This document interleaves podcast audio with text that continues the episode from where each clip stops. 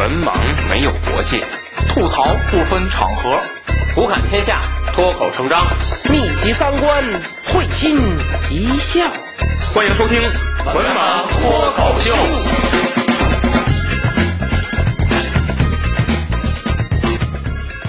大家好，欢迎关注“文盲脱口秀”的微信公众号，即“文盲脱口秀”五个字。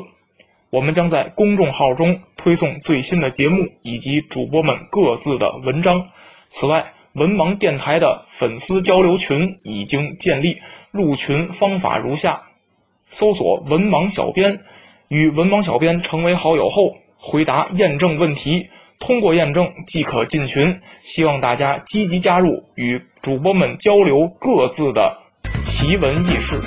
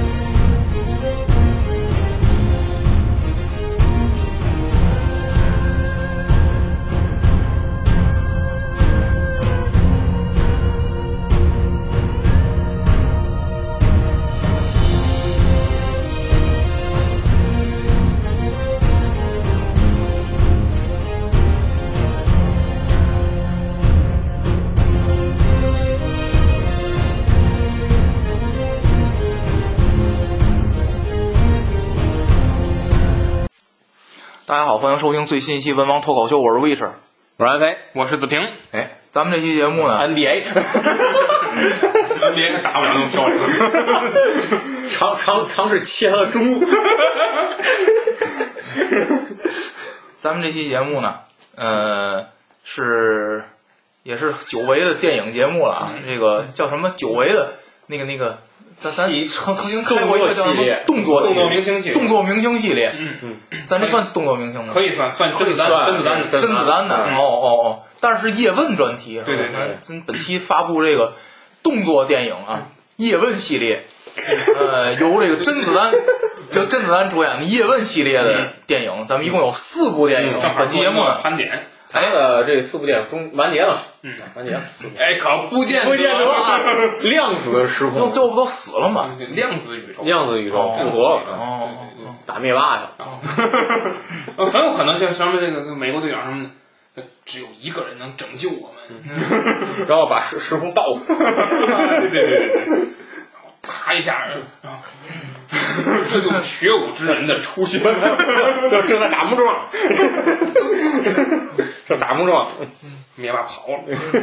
那个叶问系列啊，那么这期节目呢，这个提纲是由子老师来列的，是吧？是啊，那么我那我们把时间交给子老师。什么呀？就交给我了？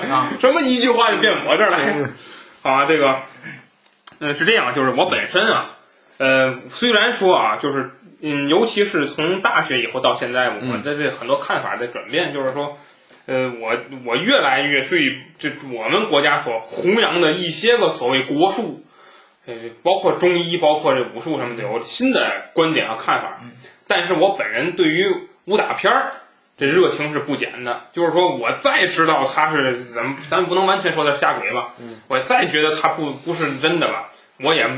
没有任何免疫力，我对他，嗯，就一定要看，嗯，我是这种样，看完之后，看看完再吐，对，看完再吐槽，嗯，对吧？但看的时候很过瘾，嗯，然后再再去找这个 B 站，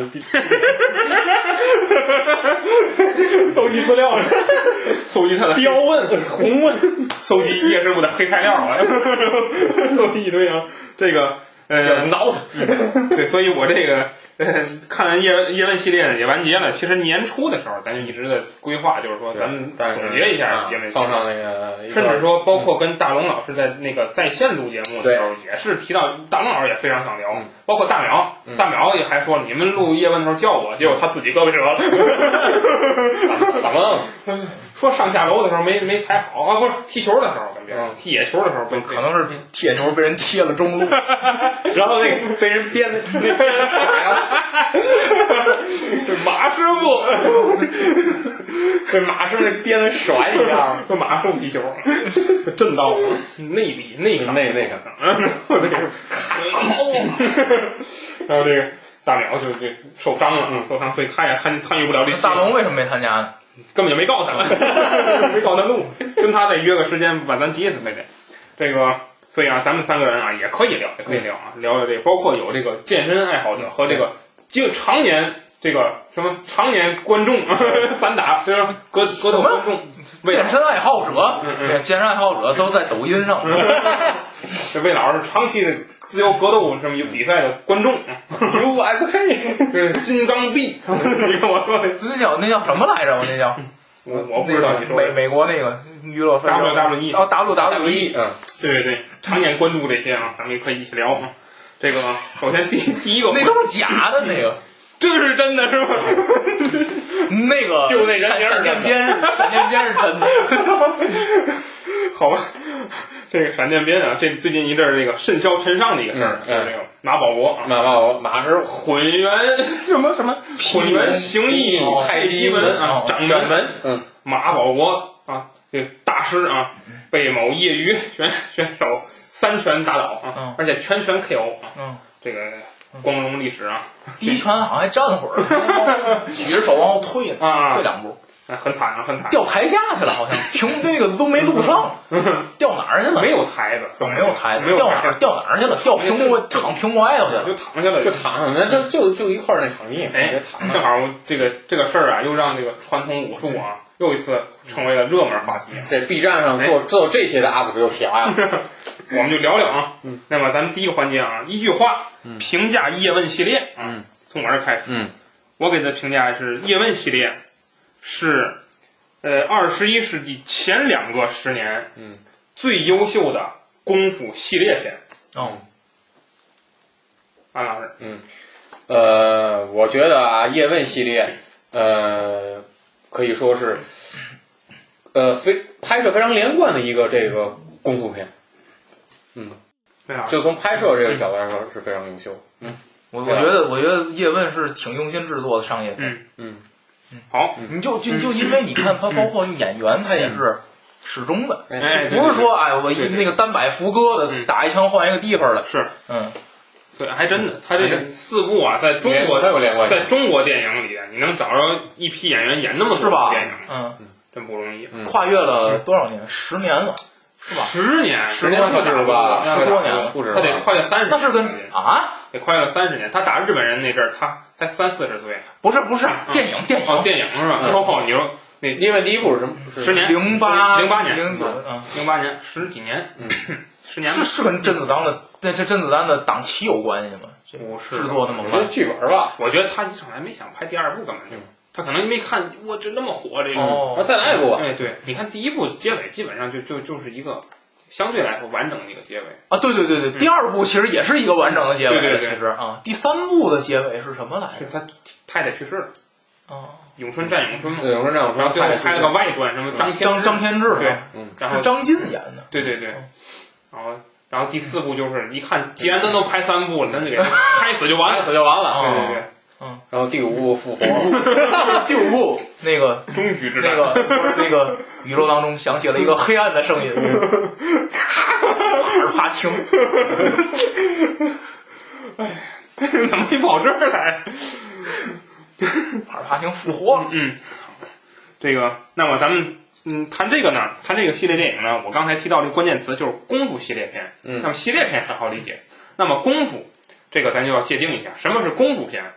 这个我相信啊，就大家其实还有是有一个呃相对模糊的概念的，是有的。嗯就是说大家看啊，咱现在世界红，世界上典型的这个这一类叫动作片，嗯但是只有中国嗯是有动作片里边的一个分支叫做功夫片。嗯现在世界上不是没有，比如说拳霸，嗯，就是好像讲泰拳的那个系列，嗯嗯对，那托尼贾，他他的那个系列也是功夫片，嗯。就是功夫片是有招式的，嗯啊，对，是这种，而动作片，你美国队长也算动作片，嗯，对不对？所以碟这中谍，哎，对对对，这都算功夫。雷欧奥特曼算 算功夫片，他是吧？对对对对每次雷欧每次那个他打打好多怪兽都是打两次，对。第一次打打输了，然后赛文告诉他，你这以后你得这样，你得这样水流哎，对对对，是吧？那也算功夫对对对对，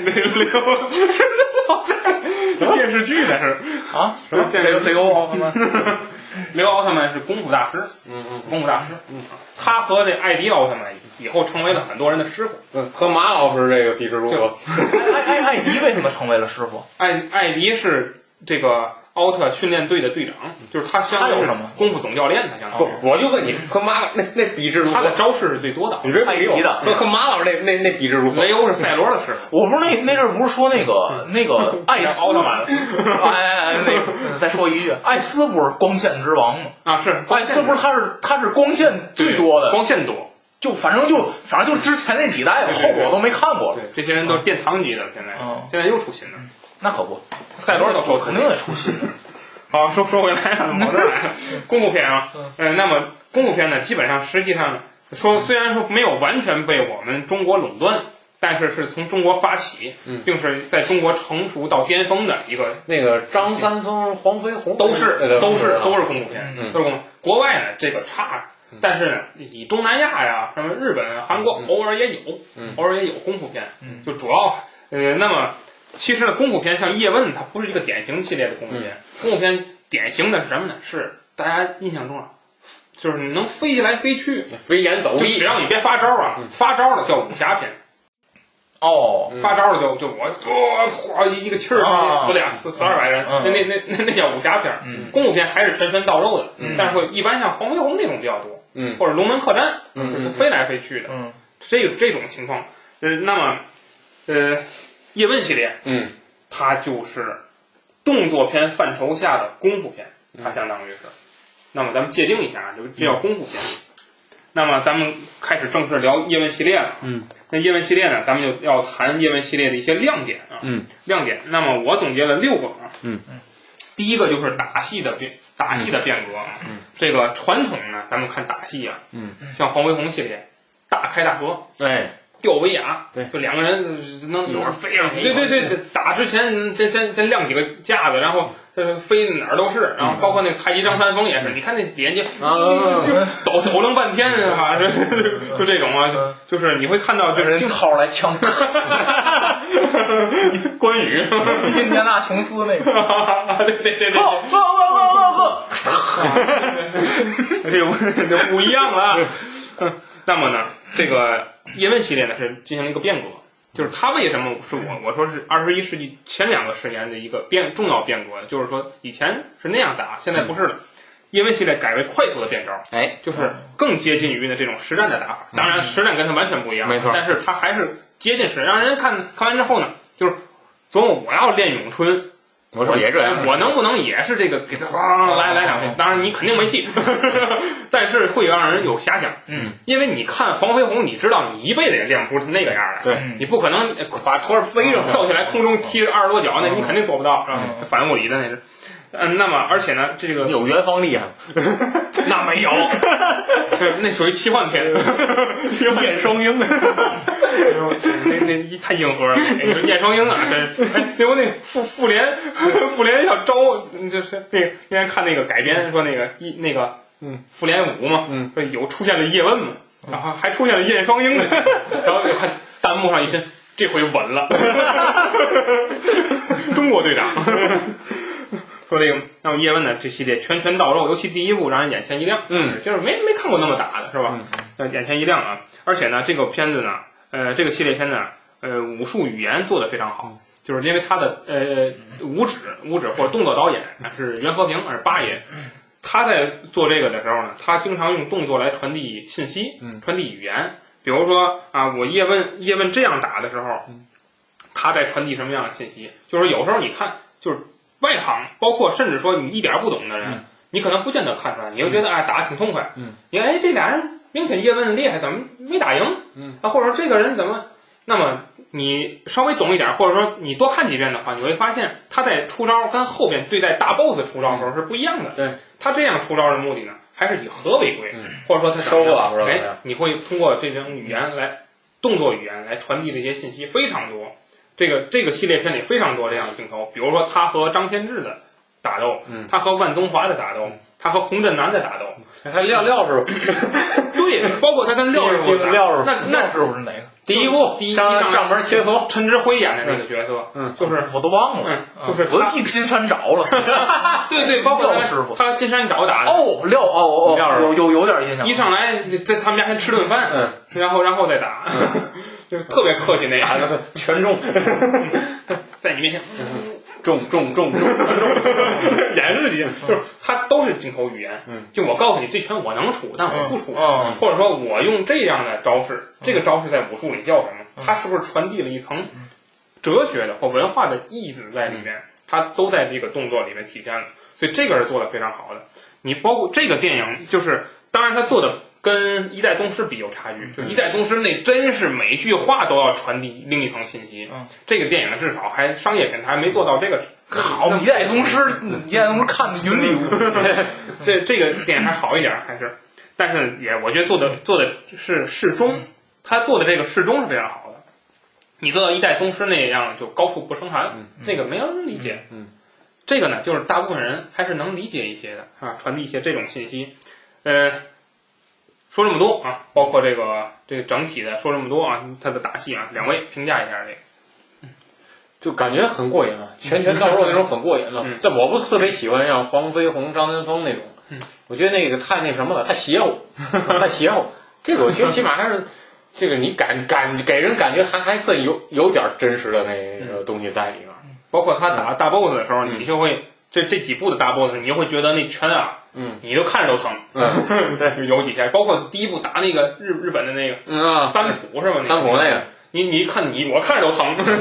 对尤其加那个就木棍儿的那个 木桩那个切，就是那个镜头的切换，切切换嘛，嗯就是出现了他按照木人桩的方式打，嗯，这。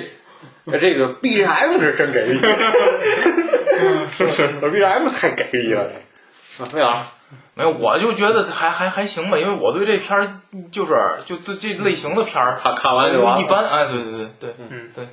好，嗯，那咱聊下一个，嗯就是 那么是呃这个表达的主题啊，表达主题这个叶问系列呢，呃，它跟以往的功夫片都不太一样。嗯，就以往的功夫片啊，它表现的是家仇国恨。嗯民族气节嗯，当然不是说叶问不表现，嗯，是表现的方式不一样。对，你看以往呢，咱看黄飞鸿，哎呦，你总感觉啊，就是就是他这两个肩膀上背着是整个这国家全中国的这种嗯就是民族命运。霍元甲，嗯，你看，包括那个那个早期的什么那些那些武侠，嗯包括谁都是，哎呦我天，要我要不出手啊，这国家完了，就感觉这种状态。还有还有那个 马保国，哎呦天哪！就包括成龙，包括成龙，呃，这个吴京，包括这些人，就是他们早，包括甄子丹自己早期的电影，就是你会感觉陈真，他演过陈真什么的，就是你会感觉，就是他们不出手，这国家感觉就就要完蛋了。嗯，但叶问系列给你感觉很平和，尤其第一部的前半段，哎，嗯第一部前半段你感觉就是就是一个普通人的生活，没错，虽然他是他的出身是比那些人好一些，他是这个富家子弟，对，所以他你会感觉到他就是啊，就就练武好练啊，切磋切切磋切磋啊，行没事儿啊，砸砸砸没事儿，无所谓啊，我我除了怕老婆，还还是怕老婆，对不对？爱孩子，怕老婆，跟邻居关系不错，没事还买菜，就是因为感觉就是一个包括那第几部那个保保卫学校那个，一般就跟闲闲闲闲闲第三部第三部，社会闲散人员一样，我成天往那茶园那一坐，啊，对，对而且我我人生四十岁之前都是春天。对对对对对对，就是然后包括他和那个什么。嗯，第二部晾衣服大娘，嗯，什么第一部里那报社的什么教那些报社的人练功夫，嗯嗯，第三部里跟那些个家长接孩子家长聊天儿，第四部什么去去什么那美美国什么，然后给孩子找找那个入学的那个，就是你会看到这些都是生活中的事儿，在那些个武侠片里头出现了吗？出现了，但那些在那些片子里这些是辅，嗯，但在叶问系列这些是主要的，因为他的毕竟他人生中经历我们中国的变革，他就经历了一个抗日。对，因为他在他在那个南方地区嘛，在香港、广东、香港，所以他不不牵扯到内战，嗯你内战咱也不拍嗯。然后，那么再后来就建国了，嗯就就就和平解放了。他就定居到香港了嘛。对对，他就不涉及这些问题，他都是生活中的一件事儿。对他媳妇儿不永远信他吗？你又去那茶摊儿了，对对，他不顾家大了。老婆什么，就是他这些生活，包括跟孩子、跟孩子、跟邻居之间嗯，包括跟这个这个这怎么说？呃，师兄弟，嗯张天志师兄弟嘛，嗯对不对？包括跟武术界，嗯，都是没有那么大的问题，嗯，其实都是可以谈的事情。你会看到，就是这在这种表现形式上，从民族大义的这种这么大的一个包袱，变成了一个市井化的、嗯一个生活化的内容，这就让我们感到亲切，对是吧？因为我们生活就是这样了，嗯对不对？我们也得买菜，也得做饭，也遇上过这些。我不是特别喜欢像那种家仇国恨那种，哎呦，太沉重了那种片子。我觉得是时代，是时代造成的。就是说，你今天要把叶问，虽然他最后其实其实他也是这样，只不过是咱说白了，就包括打英国人没有那么明显。打日本人，你要把非得，我觉得甄子丹在跑偏就跑偏在这儿了。他从第二部开始也也尝试把叶问塑造成民族英雄，嗯第一部里还没到那个程度，嗯所以我觉得感觉非常好。就是就是我们就跟邻居大哥似的，就就这人，这人，嗯，对吧？就这人，嗯，那你就可以拍成这样了，就是把我们的一个人英雄人物拍成生更生活化一些，而不是要让他们必须就剃个斗篷，然后就给我印象最深的就是他穿那种长衫挖煤，啊，对对对对就普普抗日时那个抗战时期底层老百姓不就那样吗？也得给日本人让道，日本人撤过来他也得让道，让道，呃，挖煤，每天为了那点儿米对对对，啊，也得跟人说好话啊，对对吧？也是也是这样的一个人物，所以我觉得这样这个感觉就非常亲切，嗯，对吧？这个我觉得英这个时这个时代在变化。九十年代的时候，你要把英雄塑造成这样，可能人还也也得骂你，观众也骂，你就必须得塑造成邝飞鸿那样，嗯好，永远是高高在啊，上，对对对，永远是这样。阿宽，你把我的伞拿来。阿苏，保护好十三姨。然后让他咵一飞起来，我天，就永远是那个状态，这意思就不一样。嗯所以我感觉就是时代，这我们现在这个时代，它是一个多元化的时代，它恰恰需要一个接地气的一个英雄人物出现在我们的电影里。所以我觉得他找的这个点啊是非常好的，这是他的一个亮点。魏老师有补充吗？嗯，你就什么是亮点？对，就是这就这一点，就是这个第二点，这个哦嗯，家国家国存亡、嗯是那这传统主题是吗？嗯我觉得，嗯，没没我我可能看黄飞鸿看的少，嗯反正我觉得这个也也就是我觉得这也挺过分的，嗯也啊，这对对对也挺过分，嗯就是你从第二部开始，我感觉跑偏了他。是吗？嗯啊，我我反正我觉得我我觉得是挺挺煽动那个民，尤其是到第四部那个他被人带进金营里那个，嗯，那那小孩在群里说那句话，我觉得那哎呀太那什么了，你在电影院看了吗？我没有，有在电影院看叶问系列的没有，我我我第三部我是在电影院看，啊？那那可能没有什么反应。第三部我我不知道叶问系列，我在但是我在呃某些网站上，嗯我看这个电影评论的时候，嗯不是。就是那个，我就看到有些人说电影院里响起了雷鸣般的掌声，哦就尤其看他打外国人的时候，嗯我也是嗯。跑偏了。嗯。那我觉得反正我我给我给我感觉最差就是第四部，就那那那中国人在那说那个华裔说了那那那一堆，呃吴建豪上那个，没必要。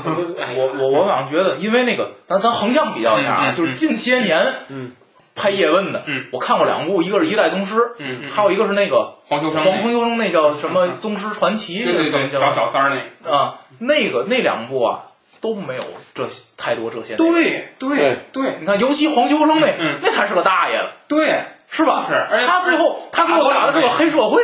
打的倍儿狼狈，还最后让人他给推那里边儿啊嗯，那那他最后打的是个黑社会，对对对。是吧？是是个流氓，是个是个地痞，对，就他也他也有啊，就是那个他也有涉及，但是那人那个历特定历史时期，嗯香港嘛，他就有外国警察，嗯就是外国那个 Sir 那个警那个那个，他不也有那罢工那个？对对对但是。没有过多过度渲染，我觉得叶叶问算是过度渲染的，一代宗师里更没有了。一代宗师里，一代宗师里有那个 公家四十八手，你一手都看不见了，大爆米碴子。这是那个有多大屁股，穿多大裤衩，公家是吧？四四六十四十八手，四十八手，你一手也你一手也看不见，见，还逗狗了，逗狗了，远远景镜头还逗了条狗，那翻白眼儿还翻白眼儿，这是这是蛇羹，看想起来了，是个连什么是个是个什么好好材料是吗？是个好材料。哎呀，找找演员找的真的，所以我觉得这叶问系列还是挺对挺挺，他还是还是煽动有煽动民民族情绪的。对，因为他，呃，那下面说一个啊，说这个，呃，我觉得这个故事还是延续第二第二个主题，就是第二个话题，就是它是一个主题在变换的，嗯。就是说，虽然它最后都是爱国，嗯。最后你会发现它都是爱国，但是它是有变化的。嗯，第一部里头，你发现它讲的是一个人的信念，嗯，他讲的一个信念，尤其是对民族的、对家庭的一个信念。到第二部里，他讲的其实是尊重。你外国人不尊重我，哦，对不对？外国人不尊重，包包括互相的尊重。他们的弟子打那个洪震南的弟子，洪振南弟子要找两拨人，嗯，那就是讲的是人与人的尊重。到第三部里，他回归的是亲情。嗯你会发现，这个张天志让自己的孩子叫自己师傅，嗯，这是一个很没有亲情的表现。嗯那么叶问在批判他的时候，叶问忽略了他自己妻子的病情。对，你会发现，到他在在讲亲情。嗯。第四部讲的是什么？第四部讲的是沟通。嗯，对吧？他哦哦哦，他在谈，嗯我跟孩子我跟自己儿子没有沟通，嗯，然后万师傅跟自己孩子也没沟通，嗯。对然后中国人和中国人没有沟通，嗯。中国人和外国人也没有沟通，嗯。他在讲的是，所以他你会发现他每一部的主题在变化，嗯哎，你自己发现，你说这个这个片子它优秀在哪里？他他是有他的优秀之处，虽然最后每一步回归到最后都是爱国啊，嗯，但是他在细节里头，他穿插的是这些主题，嗯。而且确实是让你在看的时候，你会感受到这种主题，所以我觉得这就说明剧组用心了，嗯，用心了，你不会说你你在看这个黄黄飞鸿或张三丰那个系列，永远都是爱国，嗯。没别的啊，嗯。民族大义永远是这个主题对，就这，而且是这一个主题，嗯嗯它可能也有爱情，也有亲情，也有友情，但都辅助，都辅助。但这些抵不过他爱国。嗯但是叶问写的这些占的比重很大，嗯你会发现他的文戏占的比重还是很大的。嗯他在强调这些内容。嗯武戏不就那几场吗？对，你都剪出来，我看 B 站上都剪出来嗯，无外乎四部加一块儿就纯武戏，嗯，一个小时多一些。对，它主它主体是文戏，这个很重要。包括文戏里边，它又涉及到搞笑元素。嗯，它文戏里有很多搞笑元素，嗯包括他和家人的这个故事。嗯，这叫暗线嘛，嗯这是故事，嗯做的也很足。包括他和其他的人物，嗯，发生的这些个故事线，最后，而且你会发现是由这些辅助的故事线，最后激化到一个大程度，导致他不得不打。嗯经常他是不得不去打。嗯，对所以你看到这些呢，就虽然不完全做得好啊，他有的片子也挺牵强的，你这这为啥要打一场？但是大部分呢是让你觉得打得合理，他应该出手。虽然他是一个以和为贵，他是一个不轻易出手的人，但他在这个时候他必须出手。嗯，你会看到，哎，这个这就说明他做的还是不错的啊。呃，那么 还有就是这个多线讲故事，就是他每一个故事里都除了主线以外，基本上都有两一一到两条支线去、去讲这些事儿。嗯比如说第一部里他讲这个，在他讲抗日战争的这个事儿的时候，嗯他讲他家庭发生的这个、嗯。这条线，这是两条线吧？嗯，是因为抗日战争导致他家庭在变化，没错。发生了一个质的变化，包括他周围的，你看啊，他第一遍打金山找，你会认为啊，这就是个小的细节，嗯没想到他后来又遇上金山找了，嗯。那说明金山找这也是一条线，嗯，包括在报馆里这是一条线，对对。是报馆的事激化了他和日本人必须得，对，来吧？哎，你看每一个故事都是这样，第二部里也是，他和通那个叫什么武林之间，嗯，当时那个叫什么？叫那香港那个武林，就是那洪师傅代表那嗯那那些什么，嗯，那些那些师傅必须让你上那个大圆桌嗯。去打一场。他为什么要打？嗯，他得谋谋生，他必须开武馆。哎，这有这条线儿，是因为他开武馆，嗯，认识了洪师傅，让洪师傅他的弟子跟他惺惺相惜，嗯。觉得帮他一把，你去展示一下武术，你去嗯。过两天有个什么大会，你展示一下武术，在大会上，嗯。他看到龙卷风那个样子，嗯然后龙卷风又把洪师傅打死了，嗯他才决定我要出手打你，我不能让你不尊重中国武术。嗯，人家这高度。然后到第三部点，就是我们不都啊不挨个说了，就是它都是这些暗线促使的这些个最后一条主线在爆发，所以讲的还是不错的。我所以我觉得叶问系列的故事做的是不错的，就是个成熟的商业片儿。对他故事做的不错的，他能够让你情绪比较激动。就是说，虽然说我们要冷静下来分析，有些哪些是你能接受的，哪些是不能接受。比如有些我接受不了，有些真真把它弄成民民族英雄，我接受不了。但是打的时候你会感觉很过瘾，嗯包括他在处理和中国人外国人之间关系的时候，你会感觉情绪很激昂，对，说明他你人家说明人家赢了，人家剧组赢了，嗯，对吧？人家做得好，嗯哎，对吧？这是一个，嗯、那么下一个，这咱们可以一起聊，就是人物。这个系列电影塑造人物，我觉得选演员，从选演员到演员去演绎角色，我觉得是成是演的出色的，很多角色都是，很多角色都是。首先，甄子丹演叶问啊，嗯，你会你会发现甄子丹不像以前那个样了，对，他他演出了一个什么？陈真那状态好多。对，他就是你会发现乐乐不丝儿丝儿的。对对，你会发现就是一个就是和蔼可亲的一个邻居家大叔邻居大叔嗯啊，就是那么个形象出现，包括饰演他妻子的这个熊黛林，嗯，那颠覆形象。以前他他以前绝对是那个模特出身，他以前会演一些更亮光鲜亮丽的角色，但他这在这三部里，只有第一部的前半段嗯演了个那样的角色，后面就花枝招展的。从从那以后就粗粗拉拉，头发也乱糟糟，穿的是素呃素衣服，嗯到最后甚至到第三部去世了，就是就是病样病歪歪嘛。对嗯，你发现他他塑造的角色也很好，包括这些配角，安老师说了，呃，这些配角，我觉得那个像什么武痴林，包括像这这种，我觉得啊啊啊啊我觉得都都都都就是咱身边的普通人，包括像那第一部就拿拿枪那那警察，啊，那林家栋林家栋那警察，啊，还有那个演林家林家栋林家栋演这种角色，我觉得特别的，就就就是已经已经那个像炉火纯青了。嗯，演什么像嗯，还有还有那 TVB 出身还有那个那个那个郑郑则仕，啊啊，飞波，肥锅，哎，他他是不是瘦了？感觉 在在第四部里，老了，不是手人，岁数大了，你看他都岁数大三十我觉得，但七十我觉得也是，但我觉得也瘦了，六六六十多快七十了。但我觉得也瘦了。我觉得这些配角都都很有意思，包括你像那个，包括最后那个呃，肥波不还是嗯沟通父亲和那个叶问和他儿子之间？嗯嗯，你不要以为你父亲怎么不都为了你吗？嗯，对吧？你你总总跟他对着，他其实他在第二部里头塑造那个形象，呃，在第三部里塑造的那个，他第二部、第三部都出场，都出场都出场，三部都出场。就他演的警察，警察就是跟那个第一部林家栋感觉一样，嗯就是说我是我得听人家对英国警察的，嗯但是我还得向着中国人办事儿。嗯他夹在中间是很困很难的，很很很艰难，嗯对吧？所以有一场戏特别有意思，你们不知道你们注意细节没有？就是叶问在那儿，这个世界不是有钱人的世界，也不是有权人的世界，是有心人的世界。然后，然后再看那费波掏烟啊，掏烟之后，啪一一手把那个杯子给打倒了。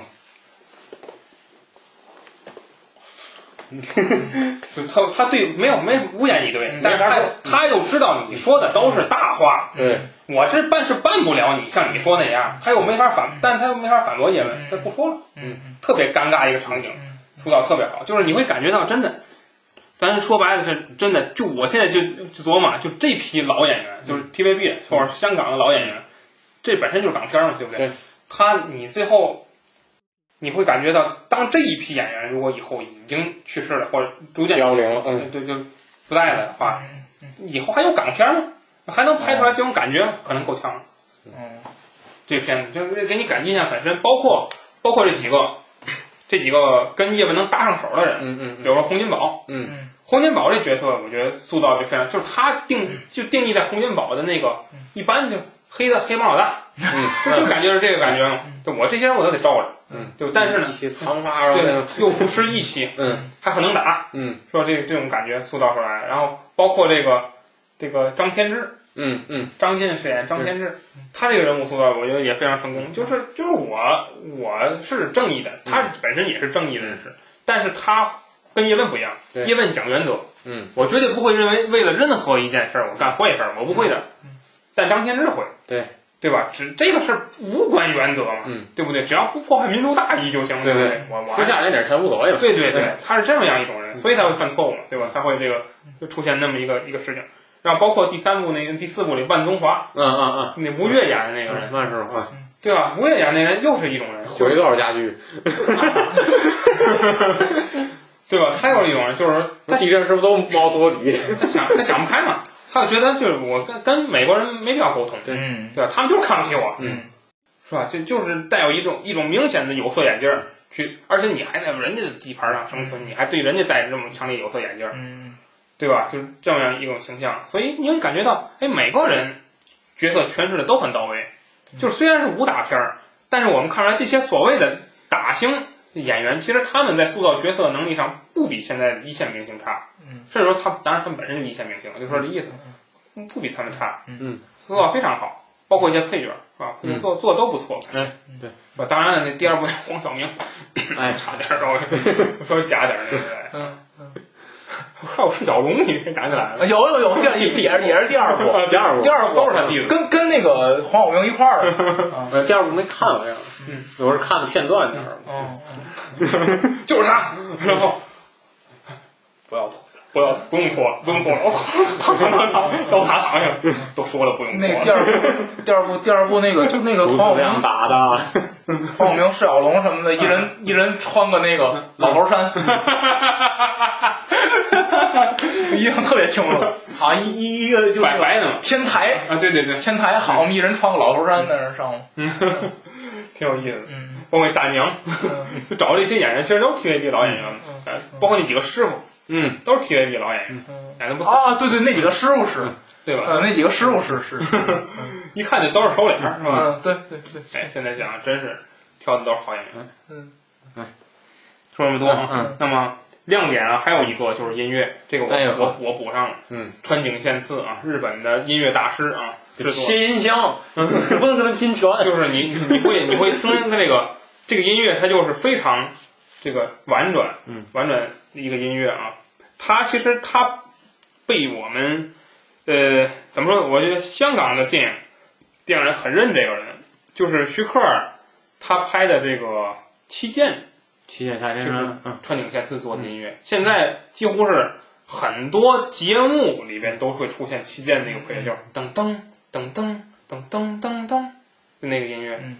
他做的，包括狄仁杰系列的音乐，嗯。也是川井宪次做的，所以还是很受认可的。而且我觉得他做音乐辨识度还是很高的，啊，整整体还是做的不错。包括整个叶问系列，你会发现啊，这个这个音乐这东西真的是，你要让人听出来了，那就不叫好音乐。嗯比如说你像像那个漫威 DC 系列，有时候经常会出现一些就是，你觉得这没什么音乐，换一个音乐也行，他非得放一个主角的那个背景音，那个倍儿强烈那，其实我觉得那反而说明出出戏了让我，哦，就是叶问系列很少有出戏的情节，基本上就是音乐都是恰到好处，嗯。就该讲的时候就讲，嗯，该做一个这个人物的一个悲伤处理的时候，音乐就就做的非常好，所以我感觉就是这个片子的成功啊，音乐功不可没，音乐功不可没的。好了，说这么多啊，关于叶问系列电影的亮点啊，说完了啊，嗯，那么我们说一说，那好，那个咱们时间呢，这个也很长了啊。嗯。们这个叶问呢，咱们就是作为啊，叶问呢，咱们这个各种本来亮点嗯本来打算一期的，但是没有聊完啊。哎这个聊完亮点之后呢，嗯，我们把它截成两期节目啊，嗯在这个下期节目当中给大家做个预告，我们会聊叶问系列的各种不足、嗯问题以及呃以及我们更多的主播的一些更多的个人观点，马大师啊，将 将更更多的提问对吧？标婚，老老，来来来，那红问似的。红师傅嘛，哦，被打死那嗯个，哦哦哦还万问，